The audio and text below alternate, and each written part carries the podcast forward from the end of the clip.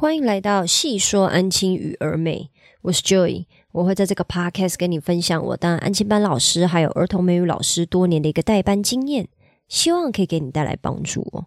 今天想跟你分享的主题是跟安亲班工作，就是主管职相关的啦，主管职的一个心法哦。那我的标题是下说，带老师呢要像带孩子一样，给予明确的指令还有范例哦。他会做这样子的分享呢，其实是我的铁粉啊，他就是有呃，就是明确的跟我说过，就是希望我可以多分享一点，就是跟当主管相关的一些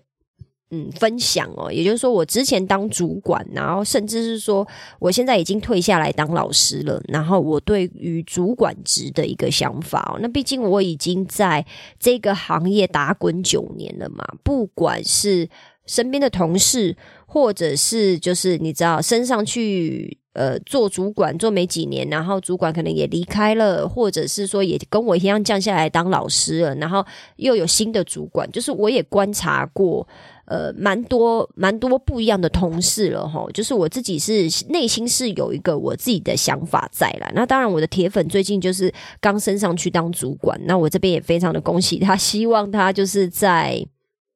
嗯。呃，主管职的挑战上面呢，可以关关难过关关过啦。因为我自己个人就是对于管人这件事情呢，不是我就是的人生目标哈，不是我的规划啦。所以我就是在这一块呢，我必须要说，呃，我带人，不管我今天是带大人还是带小朋友，其实我的方式是雷同的，只是说带大人的话，可能需要稍微做一下微调，然后带小朋友也需要做一下微调。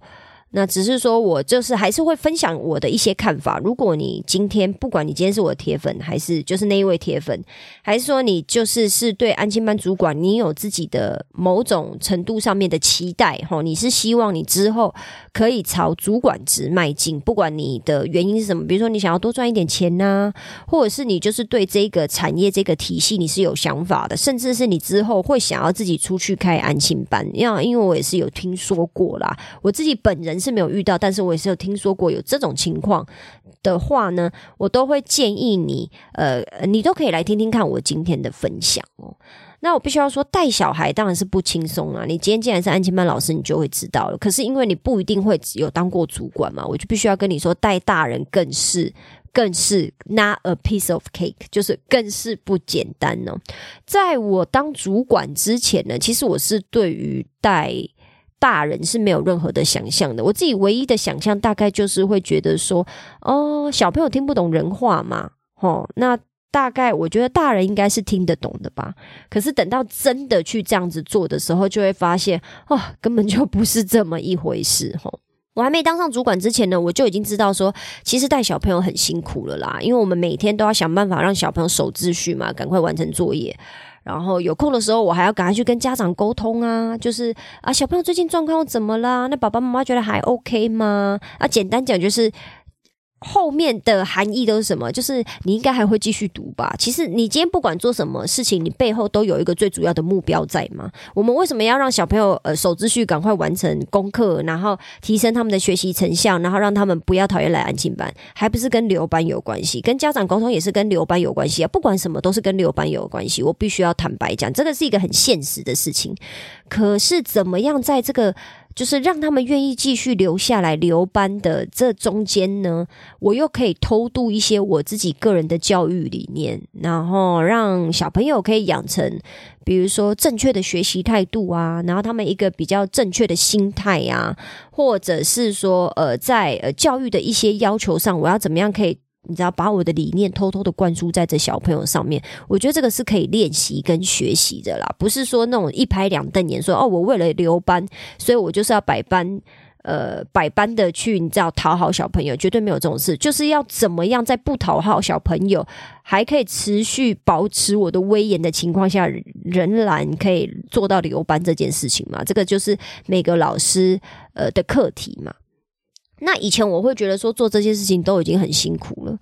等到我真的当上主管以后，我才知道说那根本就是基本，像挖鼻屎一样，吼，不是很不是说他很轻松哦，而是那就是太基本的事情了。更困难的，真的就是当老呃带老师啊，指导老师要依照某一些规范去完成每天的工作内容，这个真的是非常非常的不容易呀。我不能说做不到，因为一定有人是做得很好，然后也是呃有他自己的一套方式的。那可是这一个呢？我觉得就跟建立自己的代班秩序完全是一模一样的流程呐！你一定要经历过一段。时间的挣扎还有痛苦以后呢，你才有办法慢慢的摸索。那对于我来说呢，因为我当主管已经是之前的事情了。我现在如果真的那一天真的发生了哈，比如说我觉得我的人生规划或者是我的目标我又转换了哈，我想要再次的去挑战的话呢，我都会相信说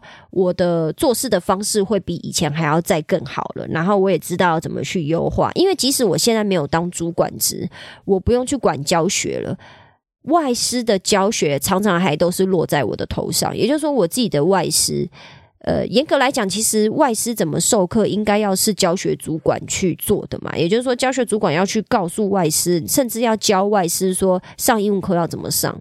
那反正我这边没有要抱怨学我自己学校的意思。反正呢，因为我自己个人的关系，我就是把我们班的外师到底要怎么样去上课这件事情揽在自己身上。因为这也是绝对是因为自私，为了我们班级好。我觉得不是那种很大爱的人，我不是这种人。我在带外师上课的这件事情，我也非常的有心得，因为我持续，即使我没有当主管哦，只要我今天是在我的安亲班当中师，我都持续的不断在做这件事。所以要怎么样去带一个全新的外师来去做到你想要他上课的部分呢？我个人也是有蛮多的心得跟蛮多的想法的。那我觉得。我可以跟你分享，如果说你今天就是是对于主管职，哦，那我我觉得我这边会比较是限定在跟教学相关的啦。如果你今天是嗯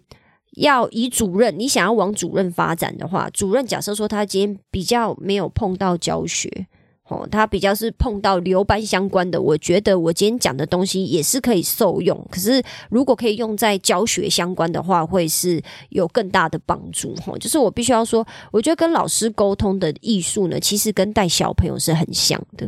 呃，带学生你的指令明确很重要，那带老师也绝绝对对是这个样子。哈。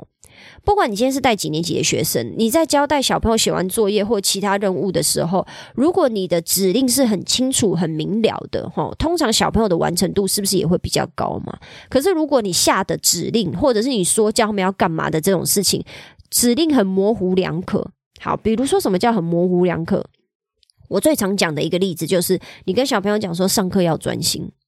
那完成度就会很低啊？为什么？因为上课要专心，到底什么叫做要专心？因为在我们大人的脑子里面，我们会觉得很理所当然，要专心，要专心就是你上课不要讲话，你认真听老师呃上课啊，然后你不可以在下面做自己的事情啊，你不可以在那边画画，不可以玩橡皮擦，不可以在抽屉玩玩具啊，你不可以跟隔壁交头接耳，你不可以传纸条哦，你不可以跟隔壁聊天。这些都叫做上课要专心吗？可是小朋友不知道啊，因为因为我们大人就是已经受过了教育的洗礼十几年了嘛，我们已经很清楚的知道所谓的要专心是什么意思了。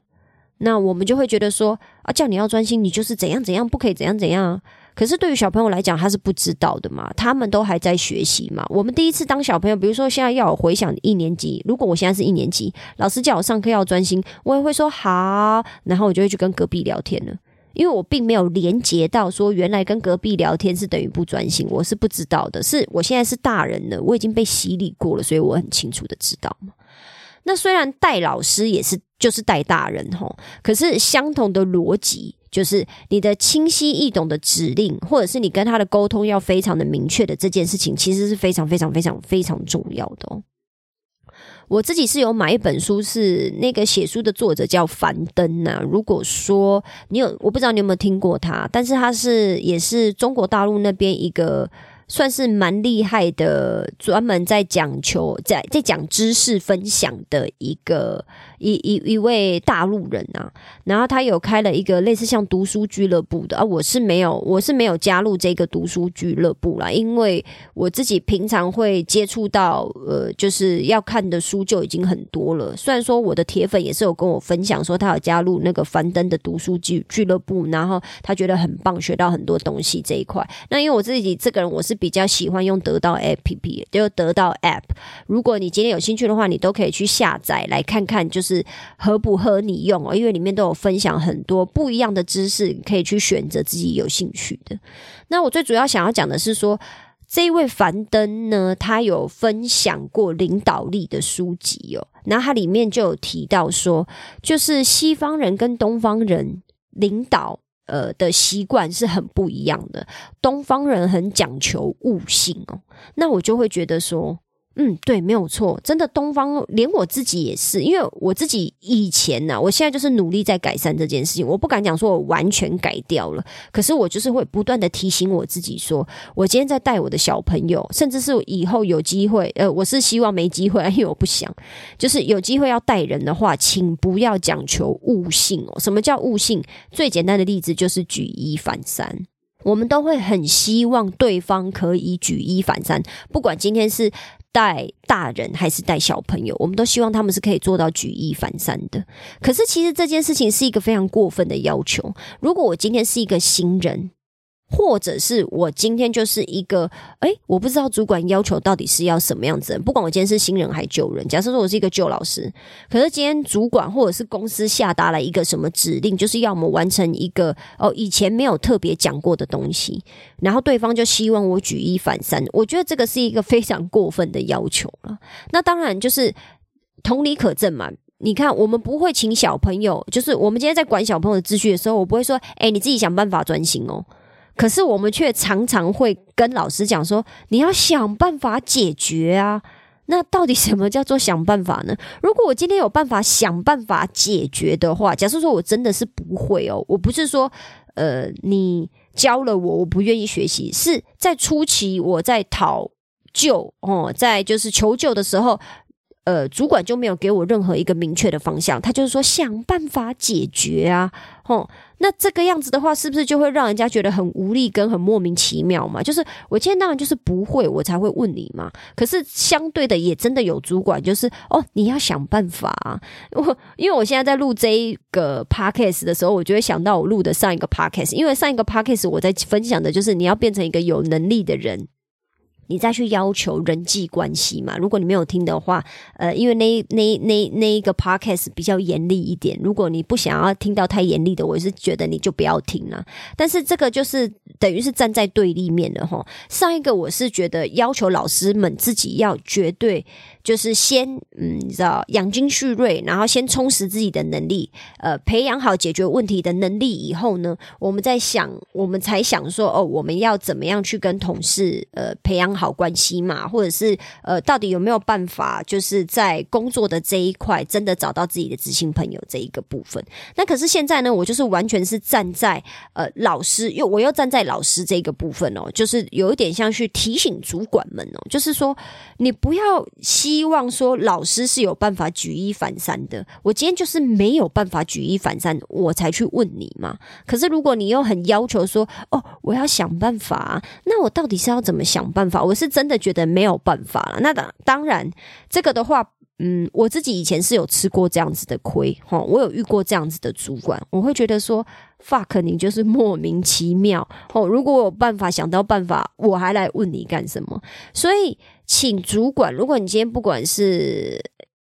呃已经当主管了，或者是你在前往当主管的路上，哈，请你都要记得你是怎么带小朋友的，绝对不是叫他们自己想办法专心嘛，对不对？那你也不要叫老师自己想办法，请给老师可以执行的步骤还有范例哦。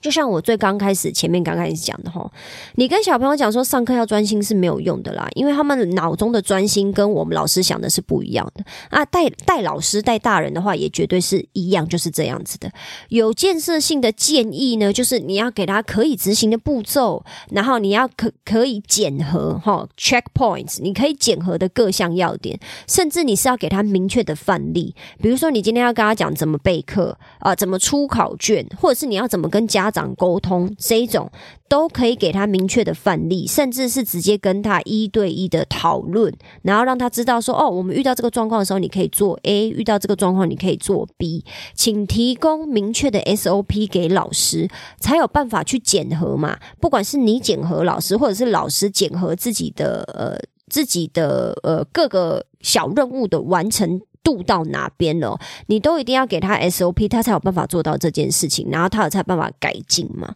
让老师有一张地图可以依序的前进哦。请你给指令的时候要给动词加步骤，然后最好是固定流程，就像我们在带小朋友一样哦。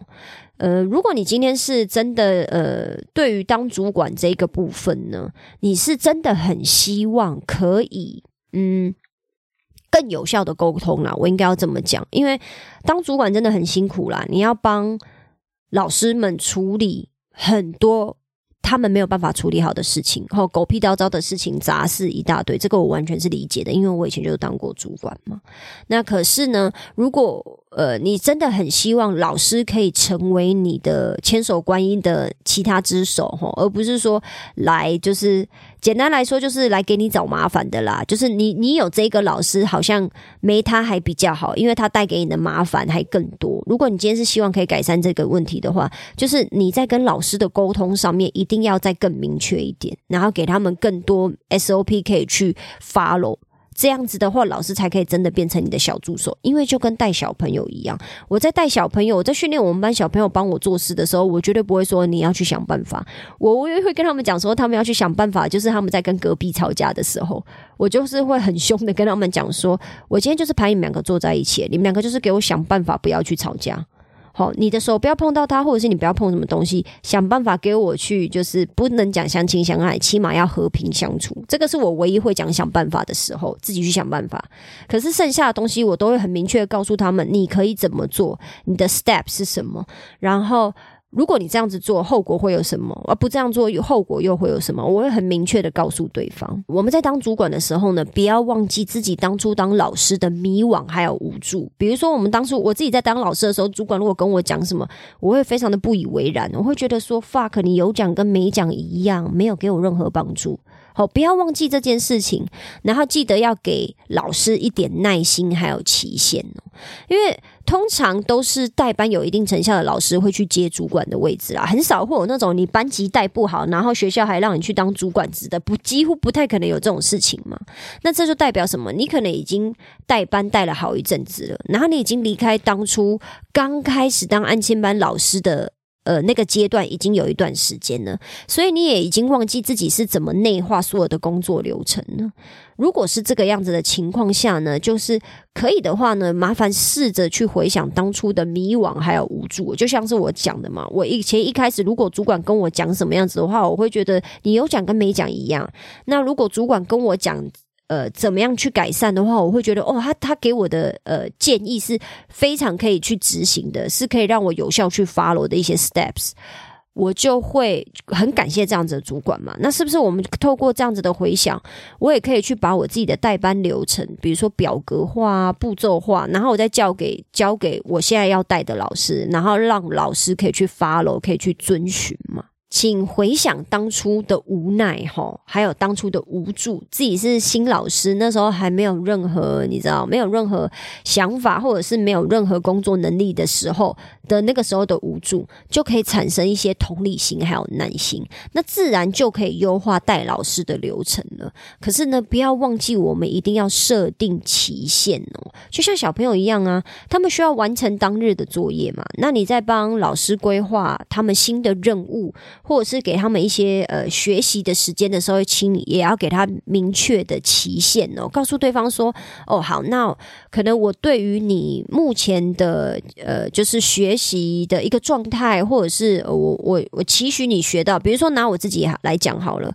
我只要在带外师的话，我的第一个。第一个要他们学会的都是怎么出单字表，因为我们的英文单字是每一个礼拜都要给小朋友例句，然后让小朋友从例句上面去学习到我要怎么样使用这个单字的。那我都会很明确的告诉我的老师说，我期许在可能比如说。一个月哈，两三周到一个月内，我希望你的单字表可以进步到什么样子的一个程度？那等到我们第一阶段目标达成了以后，我们再进行第二阶段。第二阶段的话，我就是会请他们要结合我们。当时应该要学习的文法的概念，不管是比如说什么现在进行式啊，或者是未来式啊，我们要结合这样子的观念再去出我们的句子，让小朋友可以又复习到单词，但是也复习到文法哦。那这会是第二阶段的学习，我就会很明确的告诉我的外师说：“OK，好，我们在几月几号，也就是说第几周或者是第几个月的时候，我们就要来练习这一件事情。”我都会很明确的告诉我的外师。然后给老师改善的方向还有步骤嘛，然后在跟他们讨论的时候，也要确认双方的认知是不是相同啊。比如说，我是什么时候应该要把改善的东西再次交给主管检查呢？或者是，哎，你说的尽快是多快？因为我很常听到主管讲说尽快给我，那我就会觉得说，你的尽快跟我尽快可能不一样啊。那我自己就会去做 follow up 的问题，就是我说，哦，好，那所以是。明天吗？还是说是要下个礼拜，或者是我可不可以拖到下个礼拜五？因为我最近还有什么什么事情要忙。好，那每次给老师改善的时间呢，也请你要固定下来，这样才可以把你知道所有的摩擦力降到最低，降低双方的决策疲劳哦。就是跟带小朋友一样呢，你不可能每天都还是上班的时候才去决定啊，今天你们几点到几点要写功课啊？几点到几点你要写考卷吗？如果小朋友今天你已经带他们带了两三呃两两三个月了哈。然后小朋友还来问你说：“呃，teacher，我现在吃完饭了，要来干嘛？你是不是就是很想杀了他？就会想说，你吃完饭不写功课要干什么？不是每天做的事情都一样吗？那当然，在带老师的时候也是一样，请把 SOP，把每天该做的事情，或者是他在完成某个任务上一定要做到的那几个要点固定下来，时间点也固定下来，然后呃，检核点也固定下来。”给老师一个很明确的呃步骤，可以去 follow 去执行，然后你也可以给他们很明确的时间点，说你在什么时候要去做到检核哈，让双方都不用再去想说哦，那我什么时候要做什么事情，你也就不会这么烦，然后对方也不会觉得说啊，主管就是改来改去啊，我会这么说的话，就是因为我自己也是有遇到改来改去的主管，让人家觉得很烦嘛。最后呢，我想要提醒，就是想要当呃主管的你哈，呃，不管今天是